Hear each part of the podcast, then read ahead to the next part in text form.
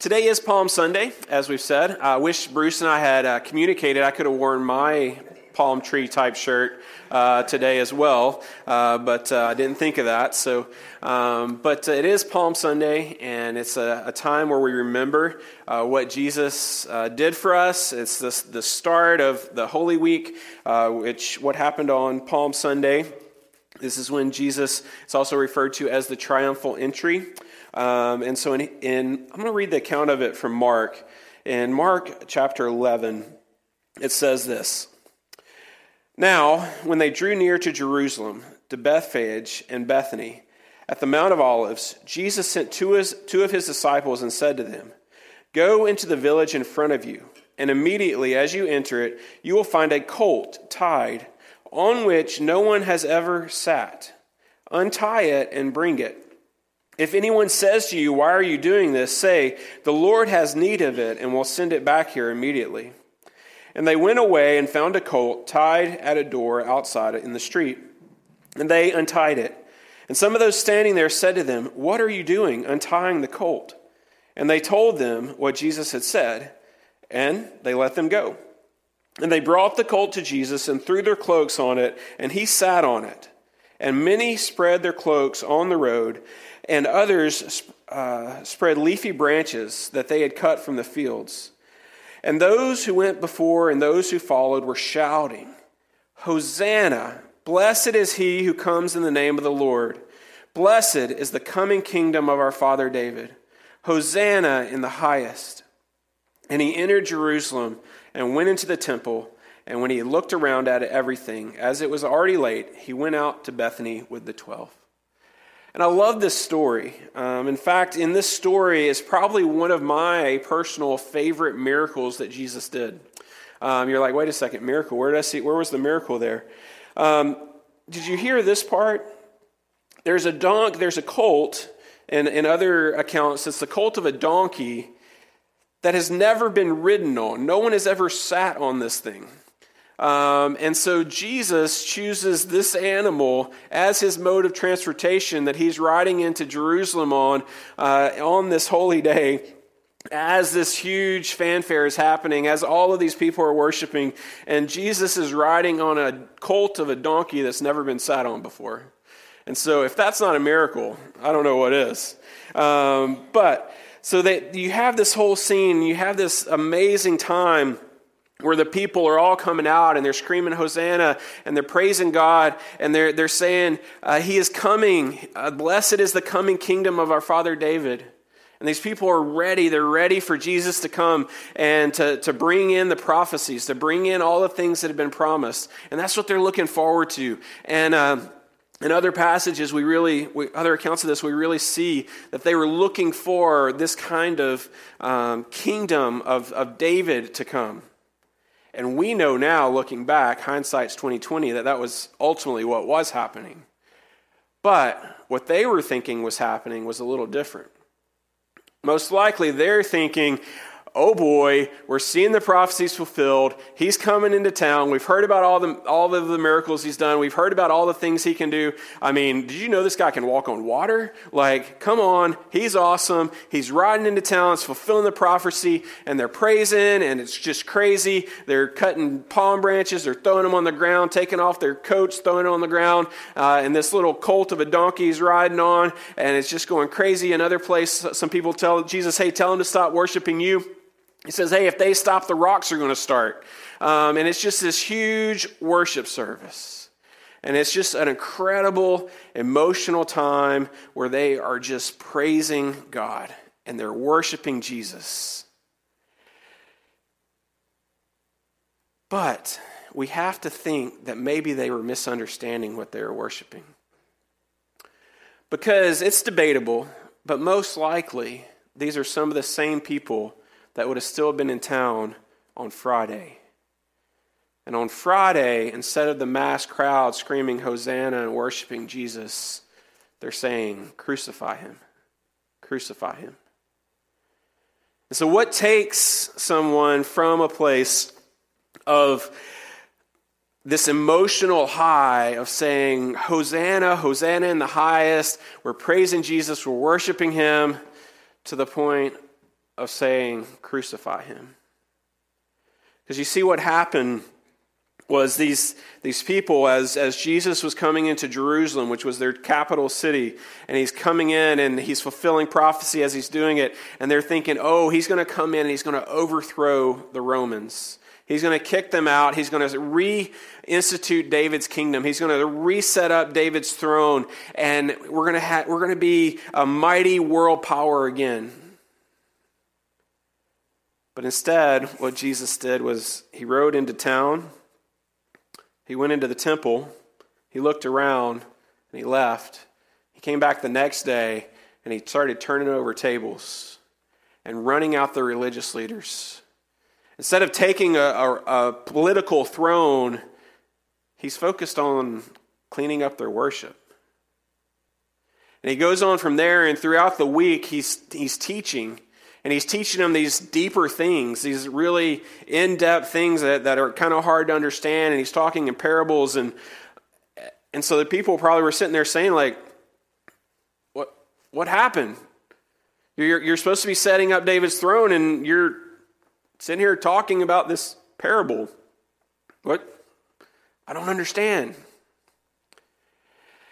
And you see these people, they lacked depth. They were all in for the emotional high. They were all excited for the Palm Sunday, rah rah, here we go, yes, yay, yay, yay. But then when Jesus started boiling it down to what it was really about, it ended up at the end of the week with him alone on a cross, a few of his followers down around his feet. And it's easy for us to look at these people and say, man, they just didn't get it. They missed out. But it's also easy for us to be in that same boat. And today we're in Hebrews uh, chapter 5, continuing in our, our series through Hebrews. And in Hebrews chapter 5, the author here is dealing with this same kind of issue. The same kind of issue of, of people that maybe they've had that emotional experience. Maybe they've had that rah rah high moment, but from that point, there hasn't been any maturity. There hasn't been any growth in their life. They aren't moving on and growing up in Christ. They're not understanding the deeper things. And so that's what the author of Hebrews is talking to us about today. I'll be starting in Hebrews 5, starting in verse 11, and we're going to go through chapter 6, verse 3. He says, About this we have much to say, and it's hard to explain since you have become dull of hearing. For though by this time you ought to be teachers, you need someone to teach you again the basic principles of the oracles of God. You need milk not solid food. For everyone who lives on milk is unskilled in the word of righteousness, since he is a child. But solid food is for the mature, for those who have their powers of discernment trained by constant practice to distinguish good from evil. Therefore, let us leave the elementary doctrine of Christ and go on to maturity, not laying again a foundation of repentance from dead works and of faith toward God, and of instruction about washings, the laying on of hands, the resurrection of the dead, and eternal judgment. And this we will do if God permits. And so, this is a this is a heavier passage. Um, you know, if, if you if you came to Palm Sunday today thinking rah rah, uh, then maybe go on your feed to another church somewhere because uh, they might have rah rah today. Um, but yeah, this is heavier. This is this is deep stuff uh, where he's he's really calling us out. And this is one of those kind of passages that, if we're honest, we really need. We need to hear this in our lives. These challenges to to say, basically, he's saying in a nutshell, grow up. It's time to grow up. Stop stop being a child. Stop living on milk. Grow up. Now, if you're if you're following, if you were just reading Hebrews through uh, straight through, um, you notice are really that this, this passage is really a, a stark shift all of a sudden. Because uh, he's going through what we talked about last week about Jesus and being a priest in the order of Melchizedek. Uh, and then again later on um, in chapter 6 and in chapter 7, he's going to go right back to that same theme. But here, all of a sudden, he just interrupts himself. He says, About this we have much to say, talking about all of that that he's going to come back to later. But um, you have become dull of hearing. It's hard for you to understand it. You're not going to get it. And so it's this stark contrast where he just is really jumping in to address those who are his audience, those who he is talking to about a real issue that's going on with them. Because he says in verse 12, For though by this time you ought to be teachers, you need someone to teach you again the basic principles of the oracles of God. And so he says here, here's what the goal is in the Christian life. The goal in the Christian life is for you to grow and mature. It's not for you to just stay like, well, I've got a relationship with Jesus, so I know I'm good for eternity, but beyond that, I don't know. No, the goal in your Christian life is to mature to the point where you're a teacher. Now, what does he mean by that? What he means by that, he's not saying that everyone, the goal for everyone is to be like what I'm doing right now. That's not the goal. Um, the goal for every believer is not to be um, a pastor, teacher, um, maybe not even like a Sunday school teacher, small group leader, whatever. But the goal should be for every believer is to mature to the point where you're able to take the basic truth of God's Word, take it and read it, understand it, and apply it. And when you can do that for yourself, then you can do that for someone else. So that when you have a friend, a coworker that's asking, "Yeah, what about this?" you can take it and you can read it to them and you can explain it and help them understand it. And that's the goal. That's, that's, that's what we're striving for as Christians is to be able to mature into that place where we're able to share the most important things with others. To be able to sh- take this truth and share it with others and in a way that they can understand it, they can grasp it, and they can put it into their lives, and God can use it there. And so that's what he's talking about when he's talking about growing to maturity in this place of being, you ought to be able to teach by this point. But instead, you're still needing milk. Um, our staff, uh, we've been in our staff meetings working through um, a systematic theology book, and that sounds very, very boring. Um, but uh, it's been really good. Um, this last uh, Monday, uh, we were discussing the chapter we were on, and I was like, wow, this fits perfectly with uh, where our passage is going on Sunday. Um, but the chapter was on uh, the, the process of sanctification.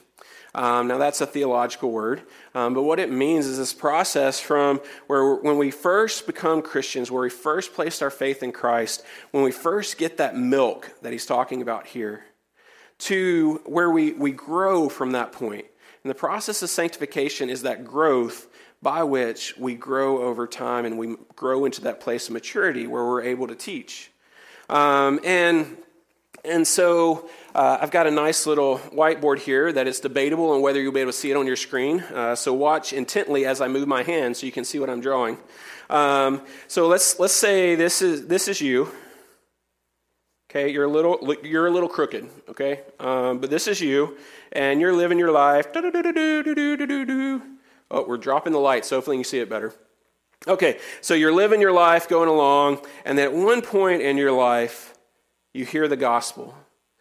You hear the truth about Jesus, and, and from that you say, Yes, this is the truth. Yes, Jesus, I'm giving my life to you. I believe in you. I believe in what you did on the cross. I believe in your resurrection, and my life is yours.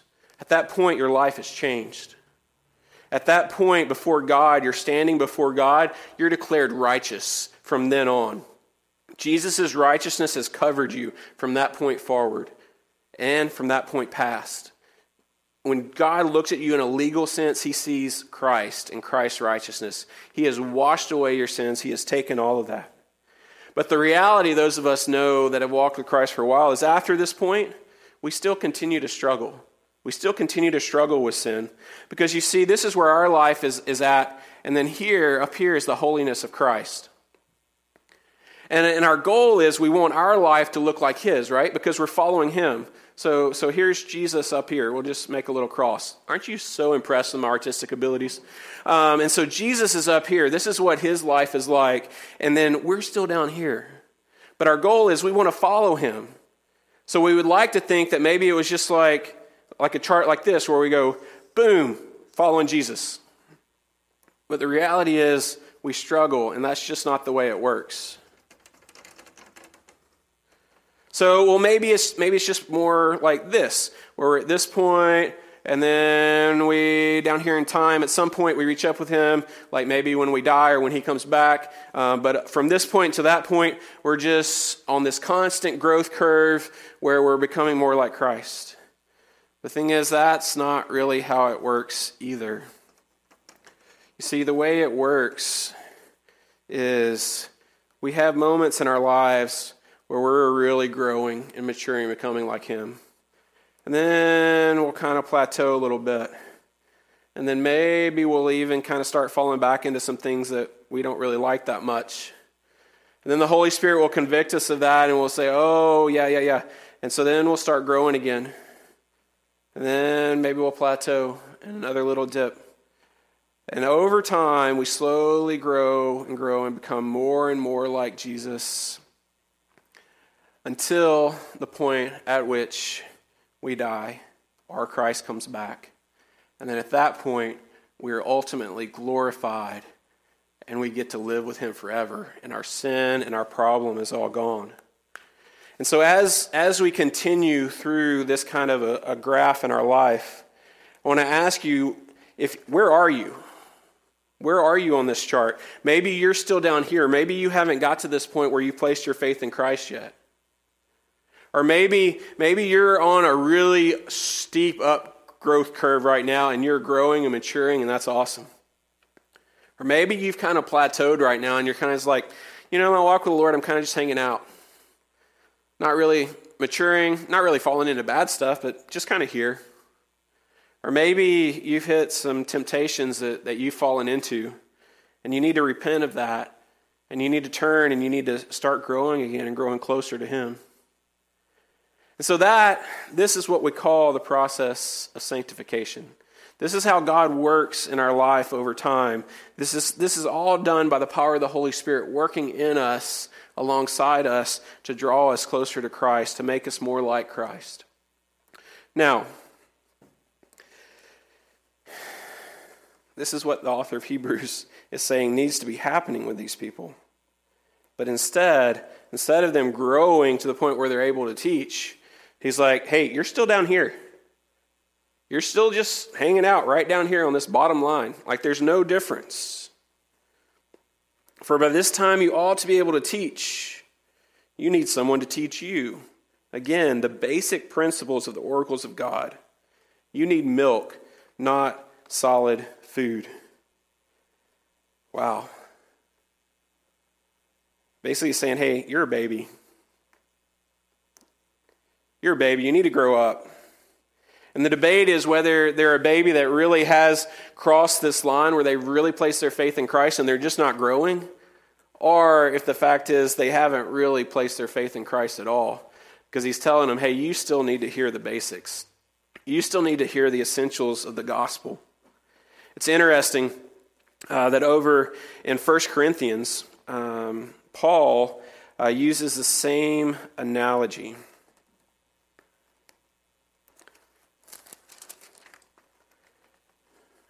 I can find it. So in 1 Corinthians chapter 3, Paul says this But I, brothers, could not address you as spiritual people, but as people of the flesh, as infants in Christ. I fed you with milk, not solid food, for you are not ready for it. And even now, you're not yet ready, for you are still of the flesh.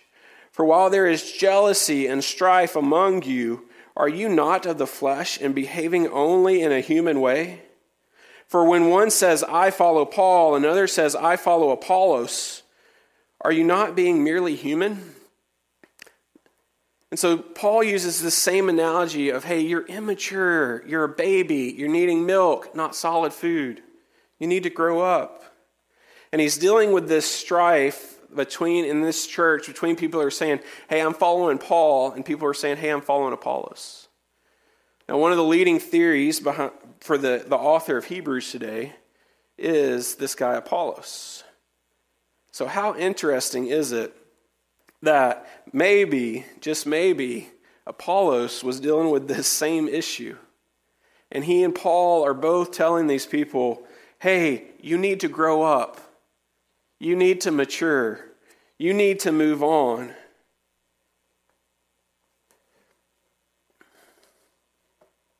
You need to get past the milk and move on to the meat. Stop being babies. So, how do we do that? He tells us here once again For everyone who lives on milk is unskilled in the word of righteousness, since he is a child. So, what's he saying? If you want to get past milk, what you need is the Word of God. You need the Word of God in your life. That it's a key to move beyond milk and get to meat. You must become skilled in the Word of God. His Word is where the meat is found.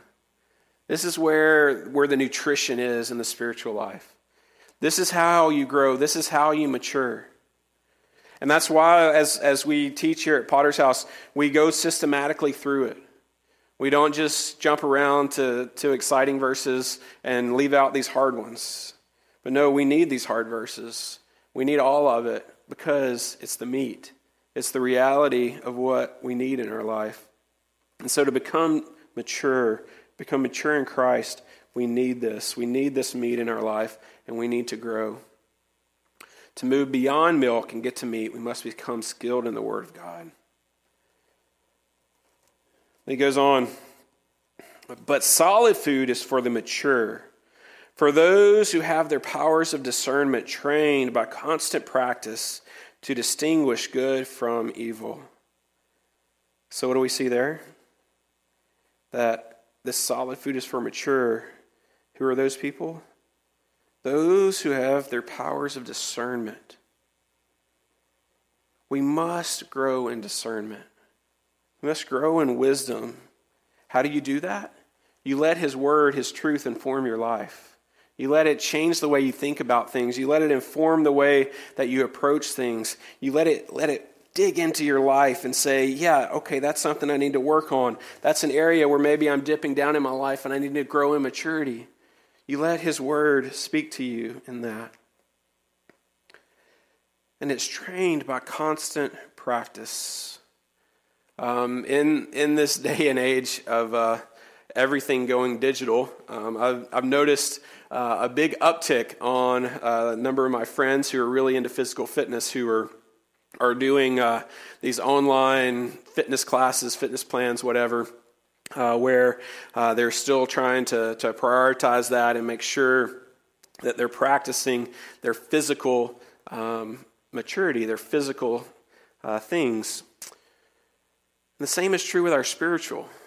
To grow in spiritual maturity, it, it requires constant practice. So, what, what you know, you, you'll have a workout plan for your physical, but maybe what's your spiritual workout plan? What's your, your spiritual process that, that by which you plan to grow to maturity? Um, are you just expecting this to be something that, oh, whoops, it just happened all of a sudden? Because if that's your plan, it's probably not going to work out that well. Because what he's telling us here is we have a role to play in this. We have a role to play in growing in spiritual maturity. And so, are you on that? Do you have that plan in your life? Are you living it out? Are you following it? That's how you grow in your life from the place um, of just being the emotional Palm Sunday, rah rah, this is awesome person, to being the constant follower of Christ, who's able to follow him through, through the storms, through the hard things, through the heavy things of life, um, where you have that steadfastness. You get that in your life. You get that maturity through constant practice, through constant devotion, through being dedicated in those things. Now, every time in my life that I've ever taught on this, um, there's always one major objection that always comes up. And that major objection is yeah, I know I'm supposed to be doing those things, but I just don't have time. Well, we find ourselves in a pretty interesting time right now where I'm pretty sure most of us have a lot of time on our hands. Because if, if maybe you've already cleaned off your DVR or PVR, whatever your company calls it, and you've watched everything on Netflix, then you probably have some time on your hands. I think you have time if, if you're sitting there at your house and you're saying, Man, I just don't have anything to do. There's plenty you can do. So, what better way to use this time than to grow in spiritual maturity? Um, there are some great practices that Christians throughout time have, have found to be very useful in this. Um, first, just reading the Bible. If, if you don't currently read it daily, you should start. Um, now, if you're here's an error that I have made in the past when, like, say, say for instance, I want to take on uh, physical training and working out, right? Um, and so I go from like doing nothing uh, to saying, okay, I'm going to do P90X. All right, so if you don't know what P90X is, it's basically an hour a day intense workouts where you basically uh, use every single muscle of your body and torture yourself. Um, and so I'll go from nothing to this extreme program, and I'll be good at the extreme program for like a week, two weeks, and I'm like, oh, this is just too much, I gotta quit. And we can do the same when it comes to the Word of God and these spiritual things. If you're not used to spending time in God's Word and reading it, then maybe you should just start with, with reading a chapter a day. Or if, if a chapter is too much, maybe just start with a paragraph a day. Or maybe try this. If you're a Christian, just start and saying, pray when you start reading and say, Lord, I want to read until, until you show me something, until you speak to me. And it might be you're a couple verses in and he's just illuminating something. You're like, okay, I need to stop there. I need I just need to, to let let this work in my life right now. What I'm saying is don't don't jump into the deep end if you haven't learned to swim in the shallow end. All right? And so start with just reading his word. If you don't know where to start, start with the book of John. It's a great place to start. Um, it's in the New Testament, fourth book in, book of John. If you don't know how to find the books of the Bible, in the front of the Bible, uh, there is a little thing that lists the books and the page number. Um, if you don't have a hard copy of the Bible, just go to the little scroll button at the top of your app in your phone and scroll to it. But the book of John would be a great place to start. But we need to move beyond just reading. We need to study it. We need to dig deeper into it. That's the kind of stuff that I do for all of my sermons where I'm really digging into this passage and like all of the different things behind it and, and, reading other sources about it, reading other things about it, learning deeper things about it, really studying it. Another thing we need to do is we need to memorize it. We need to, we need to put it to memory. You say, well, why is that such a big deal? Like, we have the Bible everywhere. You know, like, I have five copies of this book around my house, and then I have it on every device I have, and then I can Google search any of it. And, uh, you know, why do I need to really memorize it today? Well, the, the reason that memorization is so important is because when you hide His Word in your brain in that way, where it is tucked away there, You'll be amazed at the times the Holy Spirit will take that and pull it out in your life and speak to exactly what's going on. He'll bring that verse to mind. Because you put it there, it's there for him to use as he needs to. So that's scripture. That's very important in our growing and maturing in our, our spiritual workout plan. The next is prayer. Prayer is so important. As I said before, before you read, pray. Pray and ask God to speak to you through what you're reading. Because you see, prayer isn't just a method for us to, to give our requests to God, but prayer is the method through which God aligns our hearts with His. He doesn't just hear from us, but He also guides us through our prayers. And that is so important in growing in maturity. Worship. Worship's so important. And that's why we're, we're still going to the effort of putting together live worship for you each Sunday. It's because we believe this is important. This is important to each of our souls that we're able to sing and worship and praise God together, even if it is virtually. The next one, witnessing. Sharing the truth. This is, this is what, what he's getting at this passage being able to teach. Being, a, being growing in maturity to the point where you're able to share the truth with someone else that needs it. To take that truth and say, here's the truth. And if you want to you want to be challenged and you want to grow in your life, this is the best way to do it. Get with a non-believer, someone who doesn't know Christ, and start trying to explain these things to them. Because as they ask you questions, you're going to have to find the answers. You're going to have to dig and you're going to have to mature in that. Next thing on your workout plan Christian fellowship. Now, this one's hard right now because we can't really get together. So that's why, as a church, we are doing these, these online gatherings. Um, and after uh, the service today, you can jump on Zoom uh, together. Uh, the link should be above on Facebook, below on, uh, on YouTube. Uh, but you can jump on link on uh, on Zoom together and just say hi to each other and catch up with each other. But yeah, we need that time of interacting with each other and building each other up.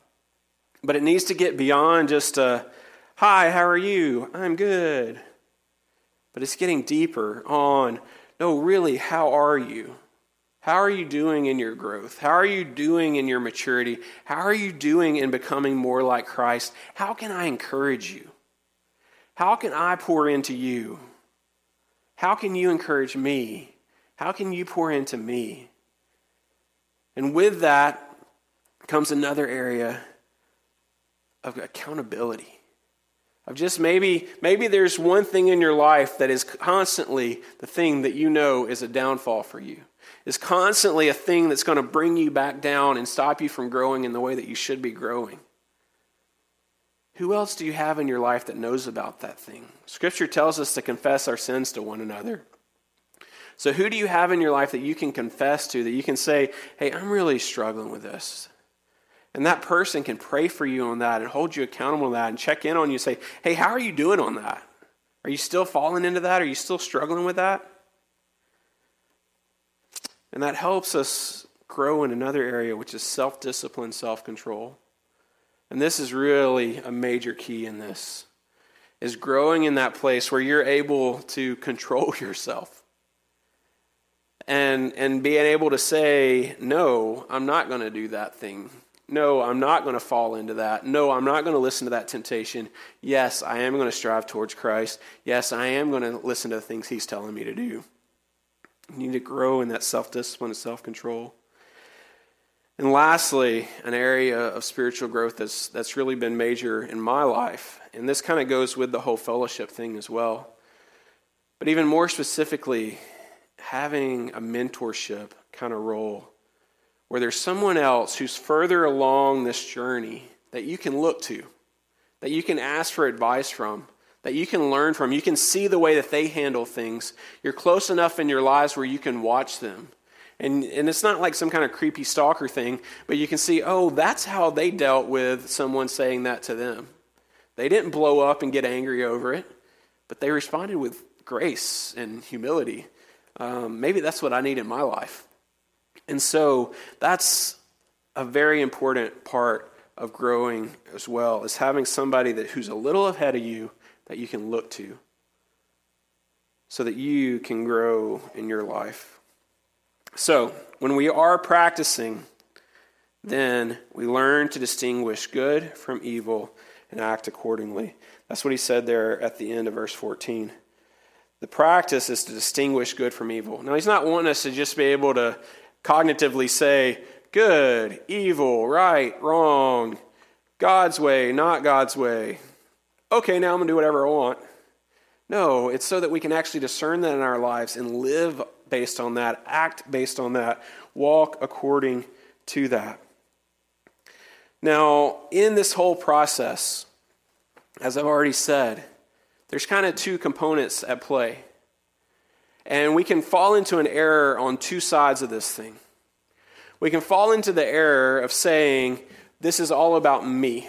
This is all my job to do. You see, he's, telling us here that we need to do this, right? We need to grow to maturity. We need to get past the milk and move to the meat. And so we can say, okay, he's telling us that I need to do this. So this is about me. This is all about my striving and my growing and doing this. And that's one side. The other side is to say, well, this is all really about God. And the, through the power of the Holy Spirit, He grows me and matures me and He carries me along in this process. And so I kind of just have to sit back and, you know, Jesus take the wheel because he's going to take the wheel and he's going to drive this thing where he's going to go and I don't really have to work any of it. But the truth is is that it's a hand-in-hand cooperative effort. Where yes, God is the one who works in us and yes, he is the one that makes all of this possible. All of this is possible by his grace. What we see down in verse 3 is that and in, and this we will do if God permits. God is in control over this. The author of Hebrews isn't saying he's not. But as God is in control, what the way that he works is he brings that meat into our lives and he changes our lives through that. And then that is an active part on our side. And so the two have to go together. It's not just one where it's all about me striving to do this, and it's not just about oh, God's going to carry me up this, this path, but it's the two are together, working together, where God is bringing maturity, where God is growing us. And He does that through us practicing these things, through us being devoted to Him and listening to Him. Chapter 6, verse 1. Therefore, let us leave the elementary doctrine of Christ and go on to maturity, not laying again the foundation of repentance from dead works and faith towards God. And so he, he's saying right here, he's saying, hey, we have a role to play in this. Let's leave. Let's move. Let's go on. Let's grow up. Let's move forward. Let's stop staying in the same place. There is growth to happen. There is good things to happen. Let's do this. But the reality is, he knew that they still needed the basics. So, what are the basics? He says here, this is the foundation. This is the starting point where we start all of this.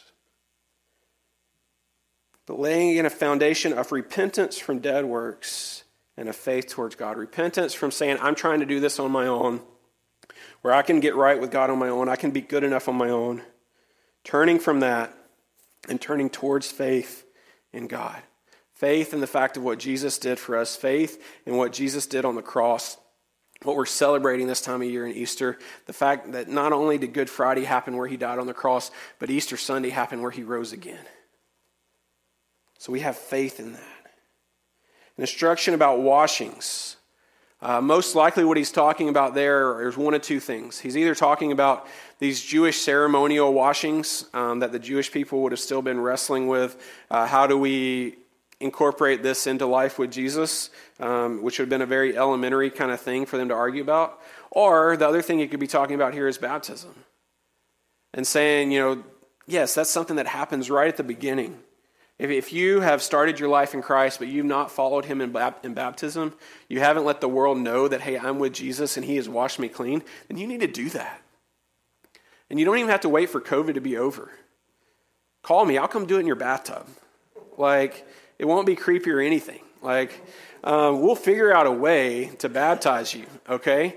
Um, if that's what you need in your spiritual life, is to lay that foundation and move forward.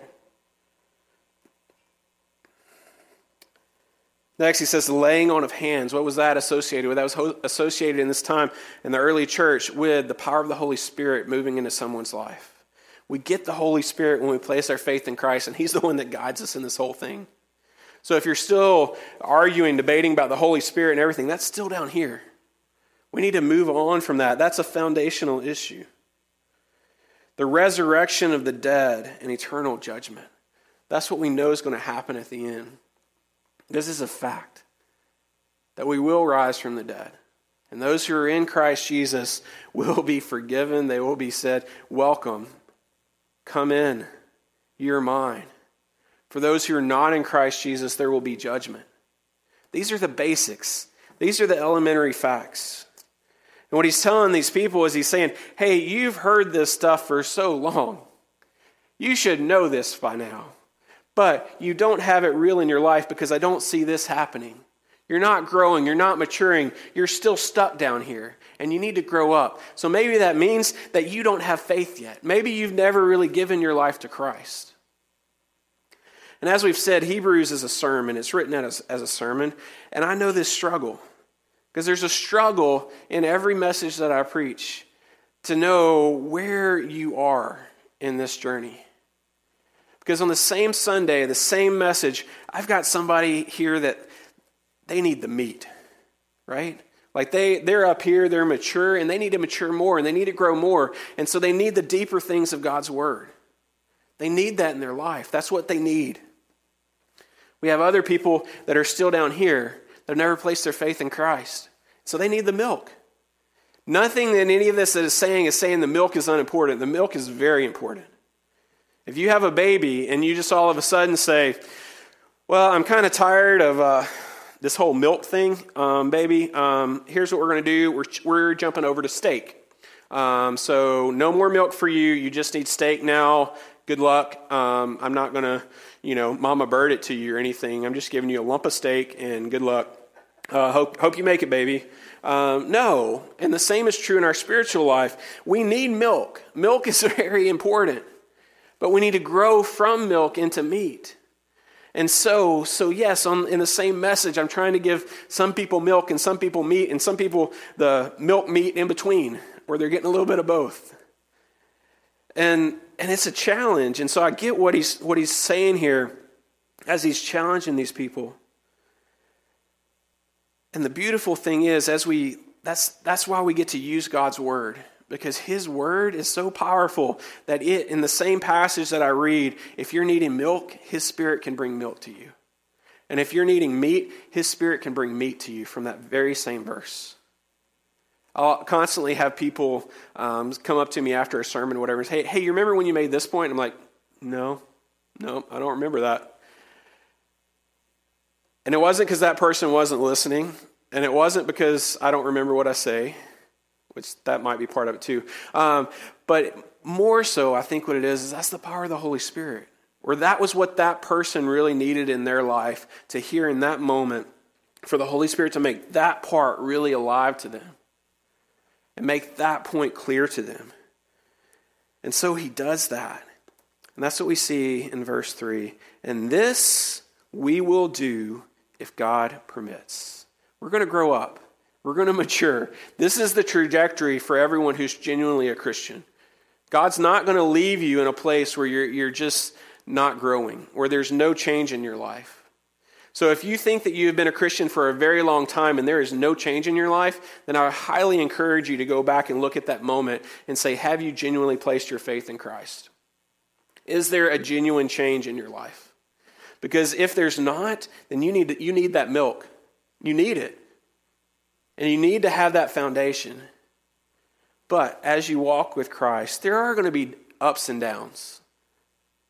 Just being honest, there, there's going to be the valleys. You're going to go through tough times. You're going to fall into things. I'm not saying that you're not. But the important thing is, is that the Holy Spirit doesn't leave you there, and the Holy Spirit convicts you of those things and brings you back out of those things and brings you back to growth. You see, God works in us to bring us along our path of growth. And so, in response to this, once again, I think there's probably about three groups of you out there as far as how you respond to this truth. Group one would say, I need the foundation. I need the faith and repentance in Christ. I need to be saved. I need to be changed. If that is you, what are you waiting on? Give your life to Jesus today. Shout Hosanna, praise Him, and say, You are Lord. I'm turning from this life that I'm doing on my own and I'm giving it over to you.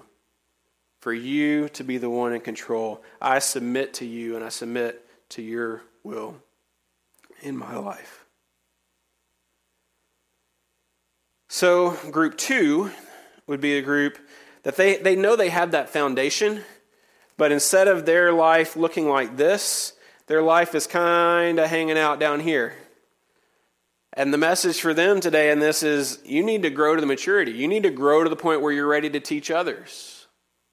And so, so what do you need to do for that?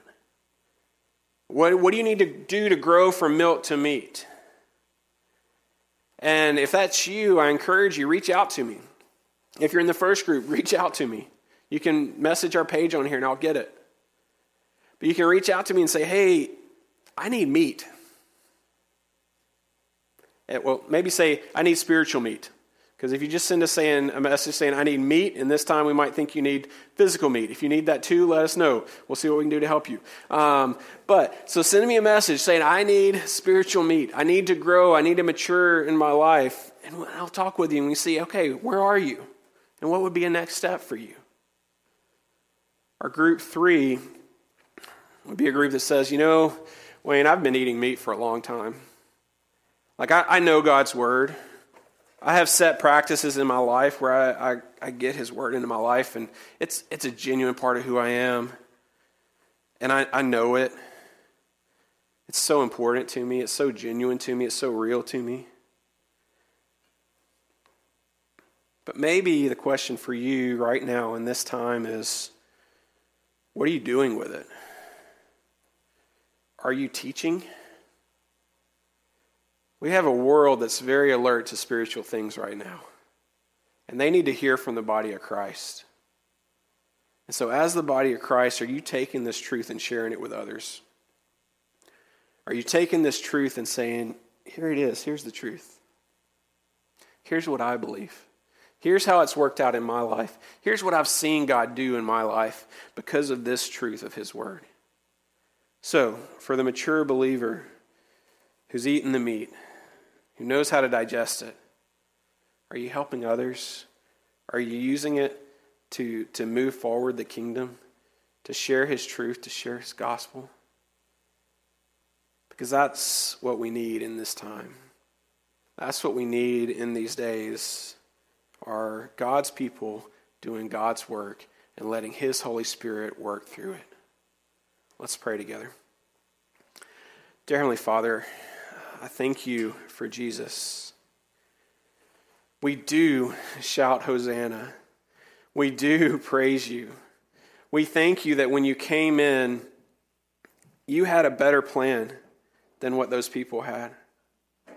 We thank you that as Jesus rode in on that donkey, he knew that he wasn't riding in to, to overthrow Romans, but instead he was riding in to overthrow sin and death and that he did that on our behalf.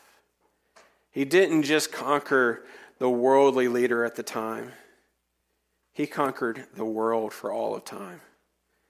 And he did that through laying down his life and being a sacrifice for us. So, as we go through Holy Week uh, this week, Lord, I just pray that you'll remind us of that.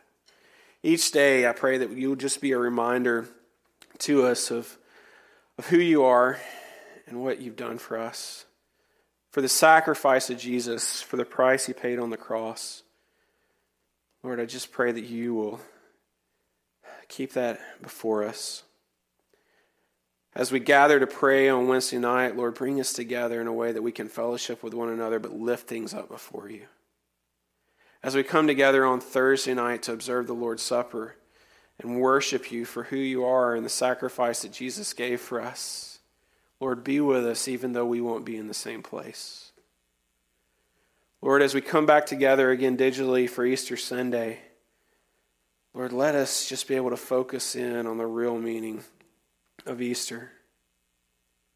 Let us be able to focus in on you and what you've done for us. Lord, let us share that truth with others who need it.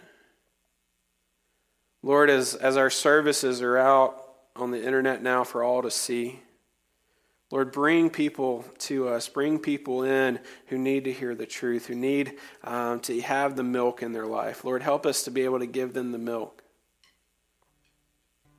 Lord, help us also, those of us who are followers of you, to, to continue to strive for the meat and continue to strive for growth in our life and growing and maturing in you.